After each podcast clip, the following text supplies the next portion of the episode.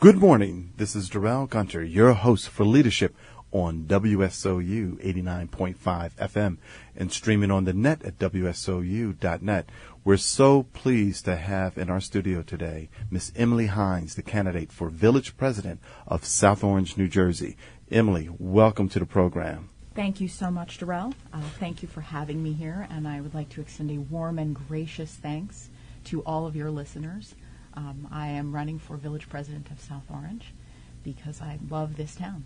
Before we jump into that, um, share with our audience. Well, the, first of all, the election's on Tuesday, May 12th. May 12th. And share with our audience a little bit about your background. Tell us who Emily is. I have lived in South Orange for over 10 years. It will actually be our 11th anniversary on May 12th, on Election Day. And uh, we picked South Orange because as we were deciding where we wanted to live, my husband Joe and I, we wanted to find some place that had exceptional schools, that was diverse, that was close to New York City because that's where we both worked at the time. And we drove around and drew this circumference around New York and found that right community that was 35 minutes away, that was on that train line, that was beautiful and had everything we really wanted in a place to live. Um, I, at the time, was an attorney practicing on Wall Street. Um, that was a really tough job. Wasn't sure what color house I lived in at the time. But then when we had kids, um, and my kids are eight and six, they're in the public schools here, we decided to take a, be- a step back from that, and I left that practice there and moved over to a corporate job where I coordinated litigation um, for about nine years, I guess. I left that job at the end of October because I was tired of traveling quite so much a lot of travel, spent a lot of uh, August in Iowa. Um, no parking problems in Iowa, um, but you know I live here in New Jersey, and this is where we wanted to be.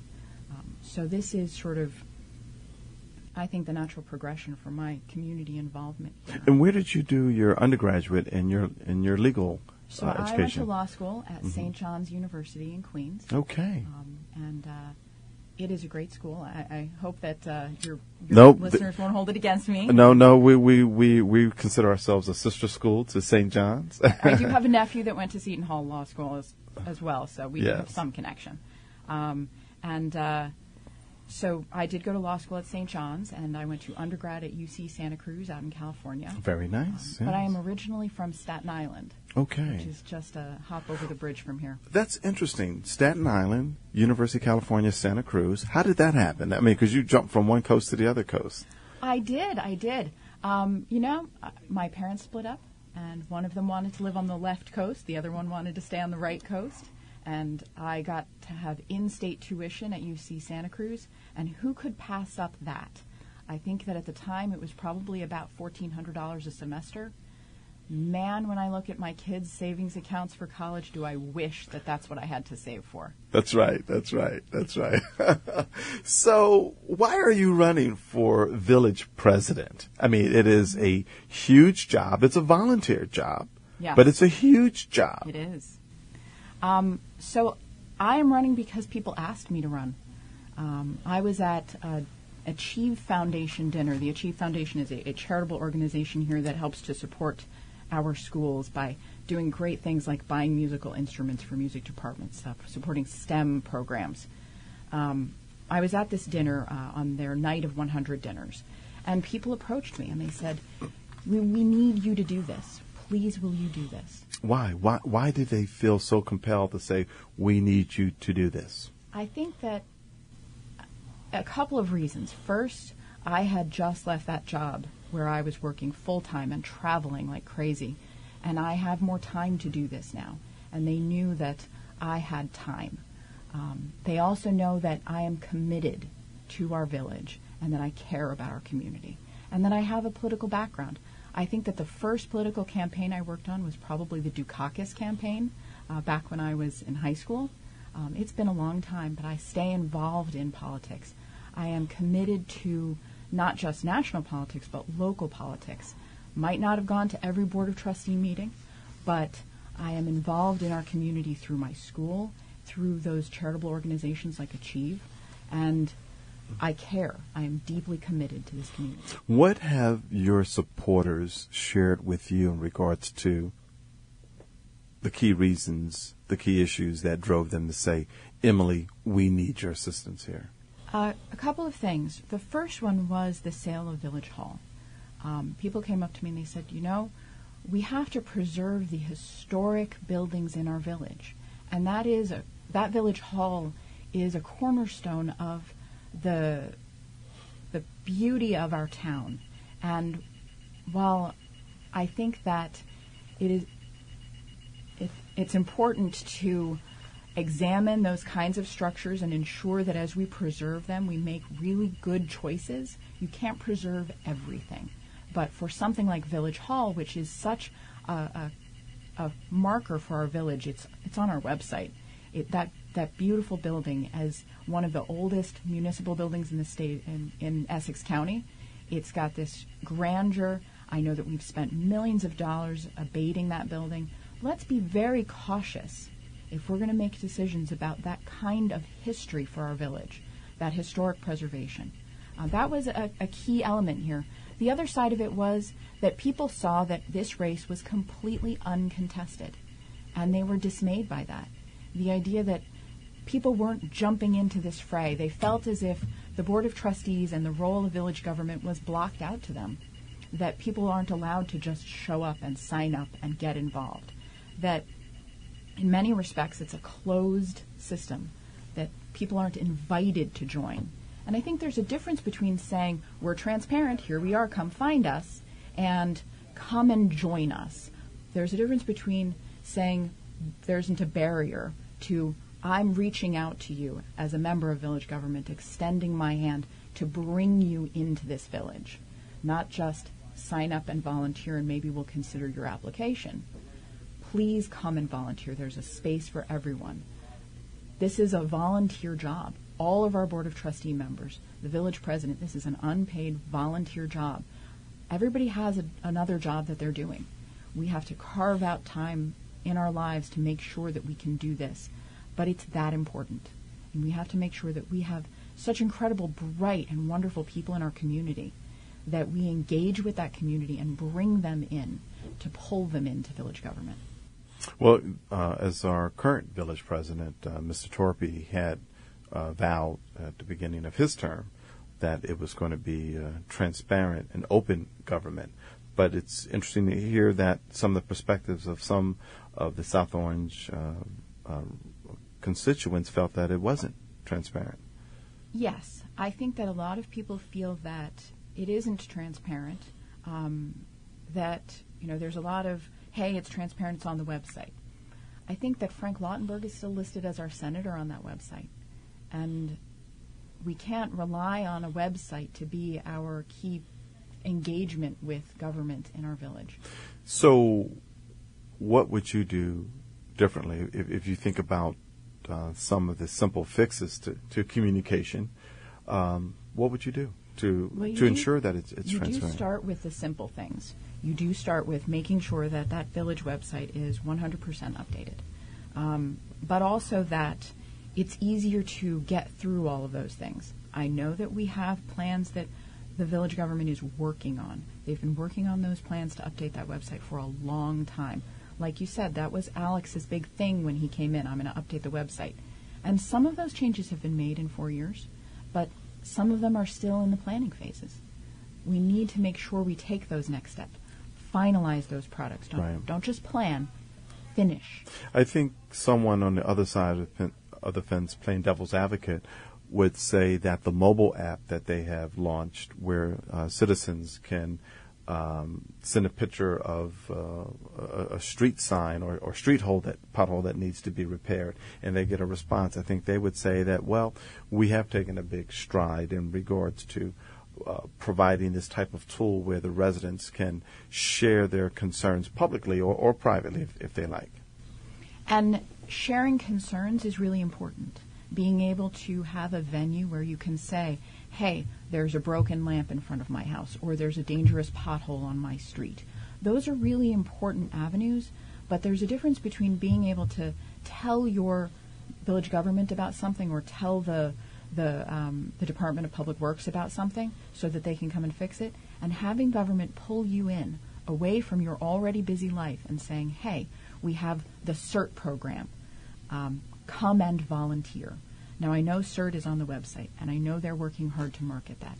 But let's make For sure the benefit of our, our listeners, tell Mm-hmm. us about what is CERT? um, so I, it's something I'm learning about that's that's new in our village. Well, not too new, but it's new for me.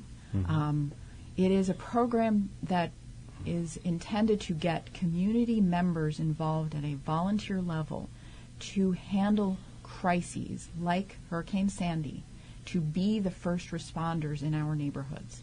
And we have a program that's run by Andrew Boyarski in our town, who it's called CERT, C E R T, and I, I'm sorry I can't remember what that acronym acronym means That's right now. right. Mm. But where I think it's one Saturday a month you come and you get your training. I am signed up for April 25th. I, I hope other people can find it Mm-hmm. and come.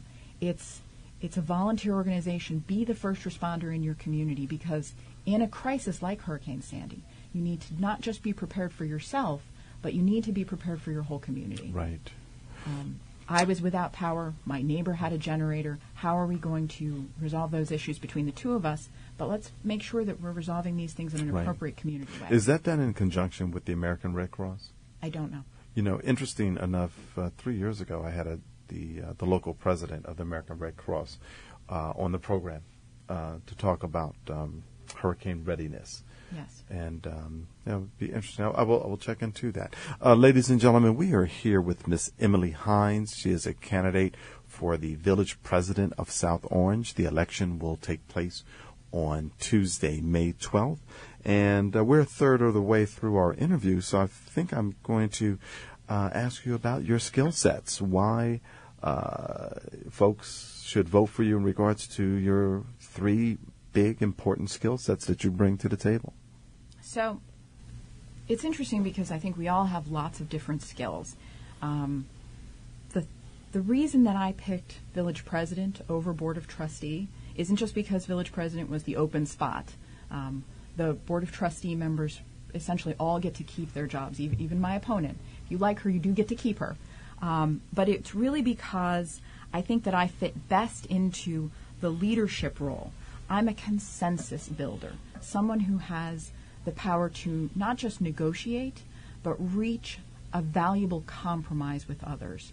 I'm not an adversarial person by nature. I know I'm an attorney, and that's a, being adversarial in that job is really important.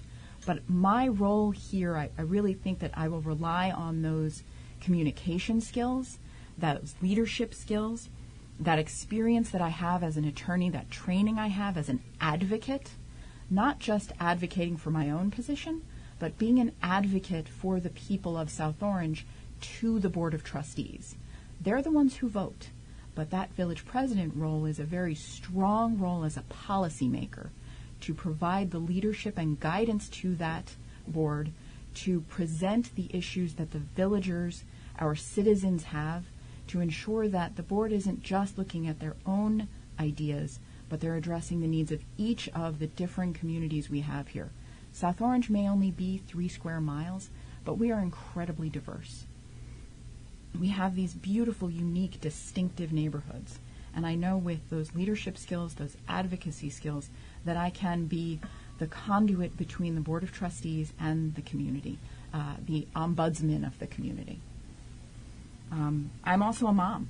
I have two kids in our public schools, and frankly, I think that being a parent and being able to negotiate with the kinds of needs and the, the kinds of multitasking you have to do on a daily basis gives me some unique perspective in life. Um, I'm the Daisy Troop leader. Uh, I understand what it's like to have to coordinate 13 six year old girls. It's a challenge. Um, it's, But it's fun, though. It is so fabulous. I love those kids. Um, it is. It requires a level of patience that I never thought that I had. Um, it's wonderful. But those are, are sort of the key skills here. I am really. Uh, I bring to the table leadership and advocacy and consensus building. You know, with leadership comes managing conflict, conflict resolution. Um, what is your methodology for um, re- reaching consensus when the situation could could be uh, very conflictive? if you say, uh, have a lot of conflict in regards to the passion around a particular issue? I think that the first step is always listening. You know, in my job um, in, in corporation, my job was to coordinate litigation um, for the policyholders at the company I worked for. To when a, a, huge mass tort or toxic tort case would come in, my job was to find the right people for the right jobs and then get them to sit in a room and agree on a strategy. And you can't do that by dictating.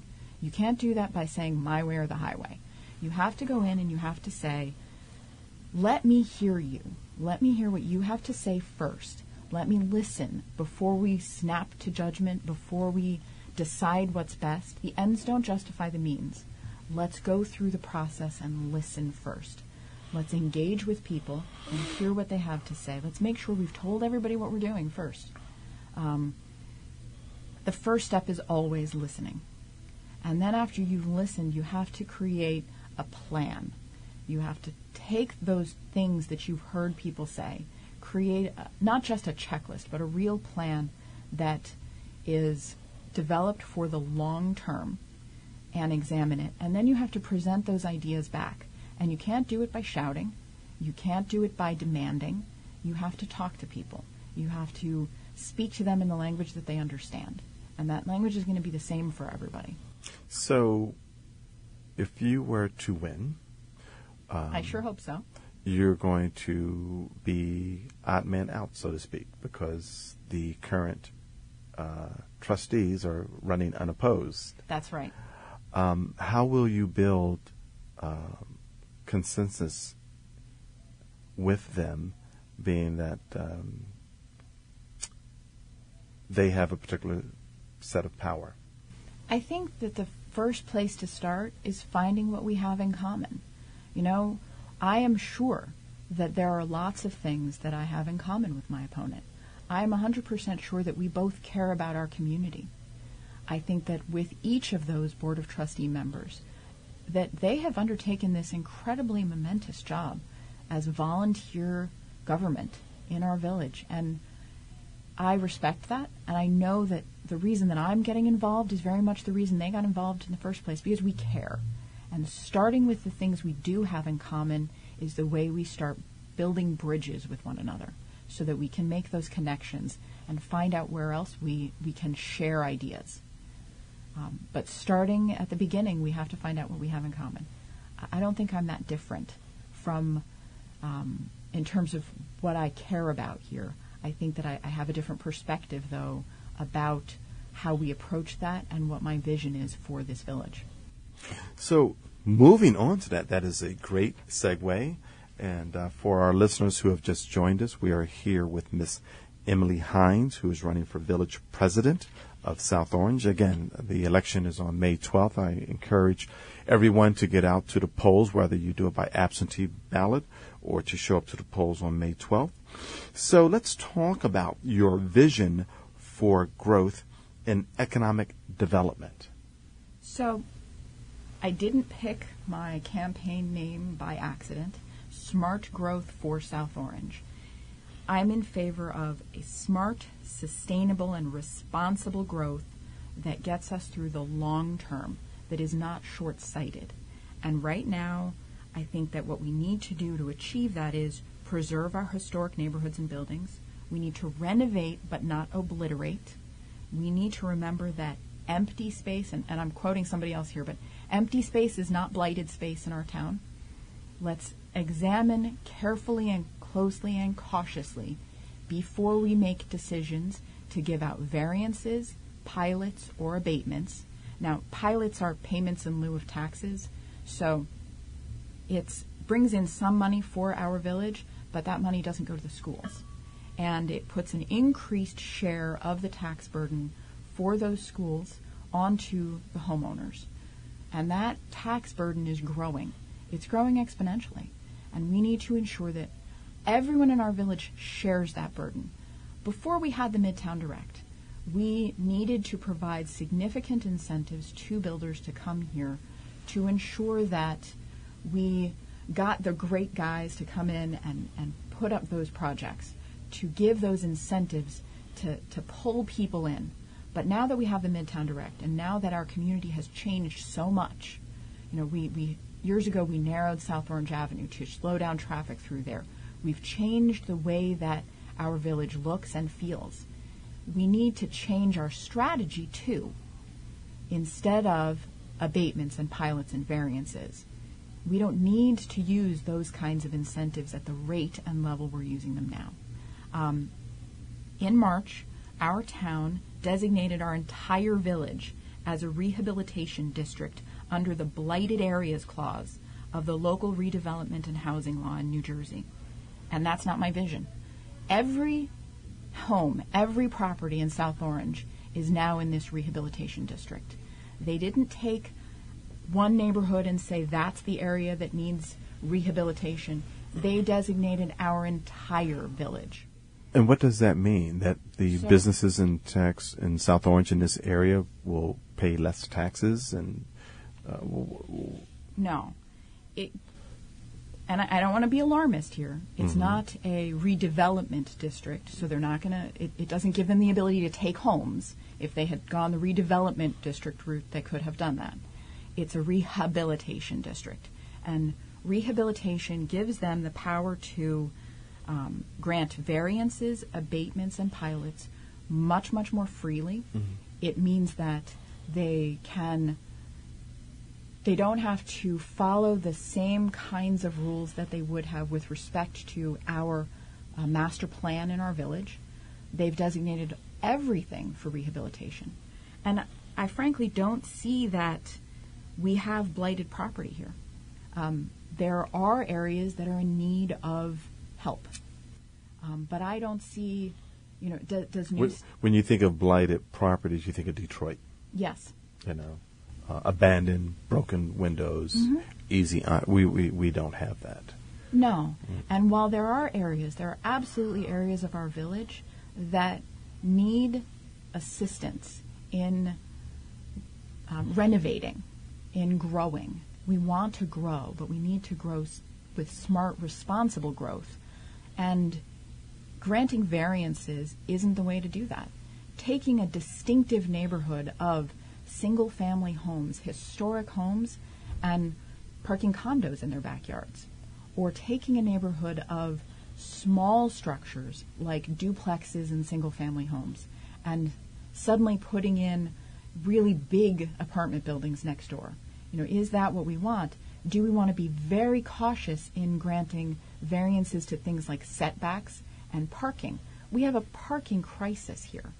Um, and we need to make sure that as we grant that variance for how many spaces per unit those builders can have, we need to be very cautious. There are lots of ways that we can allow a variance without losing something for our community. Community based agreements, contracts with teeth in them that insist that that builder do something in exchange for that variance. Not just put up a building on an empty lot.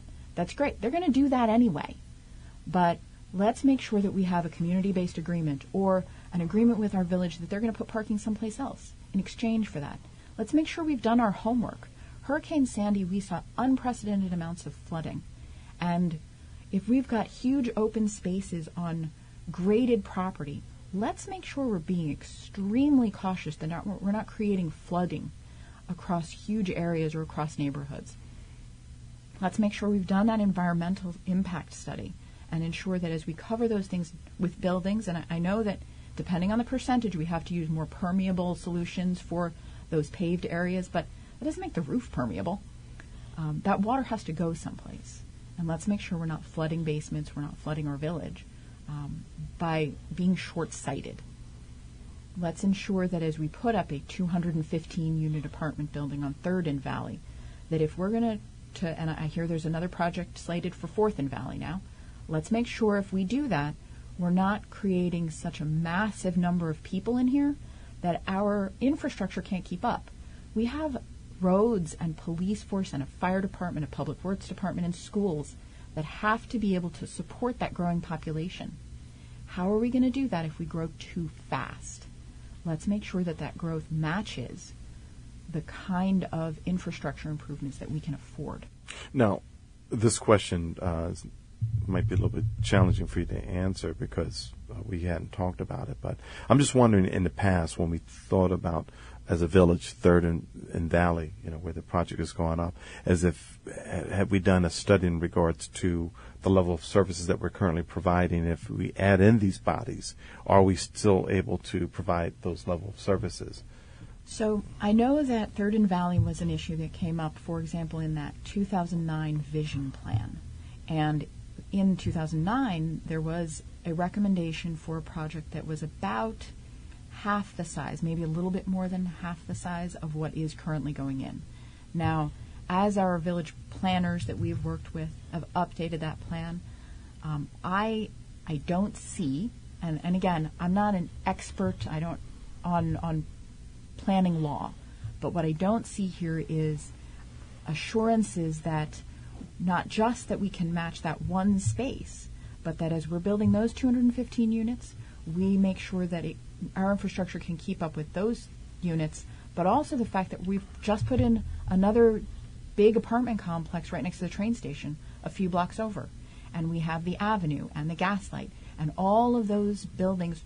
And obviously, the gaslight is not as new, but all of that increase is coming very, very quickly and rapidly. And we need to make sure that we can keep up with that rate of growth. It isn't just the one building that's going in, and it's a big one. I'm amazed at how big it is and how close it is to the curb line. I was driving on Third Avenue the other day, and I was just asking myself, so where will the people walk on the sidewalk? Because it it, it looks dangerously close, tight. tight yes. I don't know. Um, I have looked at that construction site. I have looked at um, the the previous plans that, that I found online, um, or, or I guess sort of artistic renderings, um, and I, I, don't see the matchup. Frankly, um, I'm curious to see how it's going to look in the end. I really am hopeful that it's going to be great. I want our town to be great. I am not going to rush to judgment on something that I can't I can't visualize just yet. And look, construction zones are really tough because there's so much going on. And when things are finished, they look awfully different. Uh, hopefully, it's going to be successful. Um, I, I want it to be, yes, I want it to be safe. I want to make sure that we invite those apartment renters into our community so that they stay. We don't want people to come here, live for a couple years, and then move to Livingston. We want them to be invested in our community, to love it just as much as I do. So, ladies and gentlemen, we are here with Miss Emily Hynes. She is a candidate for the village presidency of South Orange Village, which the election is on May 12th. Uh, Emily, we are wrapping up here. Uh, what last thought would you like to leave with the voters of South Orange in regards to getting to know Miss Emily Hynes, mother of two? yes, mother of two. Um, two really big handfuls, frankly. Um, I think that I'd like to say we're really fortunate to call South Orange Village our home. I'm fortunate to live in this town with its incredible diversity, its culture, its schools, its parks. We have unique and distinctive, wonderful neighborhoods. I want it to thrive and grow. I want small businesses to grow. I want to feel safe in our village. Um, I want to make sure that every decision we make as a government is in for the benefit of the people of this village, that it is for the benefit of thriving and growing and improving our village, but making sure that that growth is smart and responsible and looks to the long term and isn't just a short term solution. Great. Quickly, your website that people can go oh, to? We are smartgrowthforsouthOrange.wordpress.com.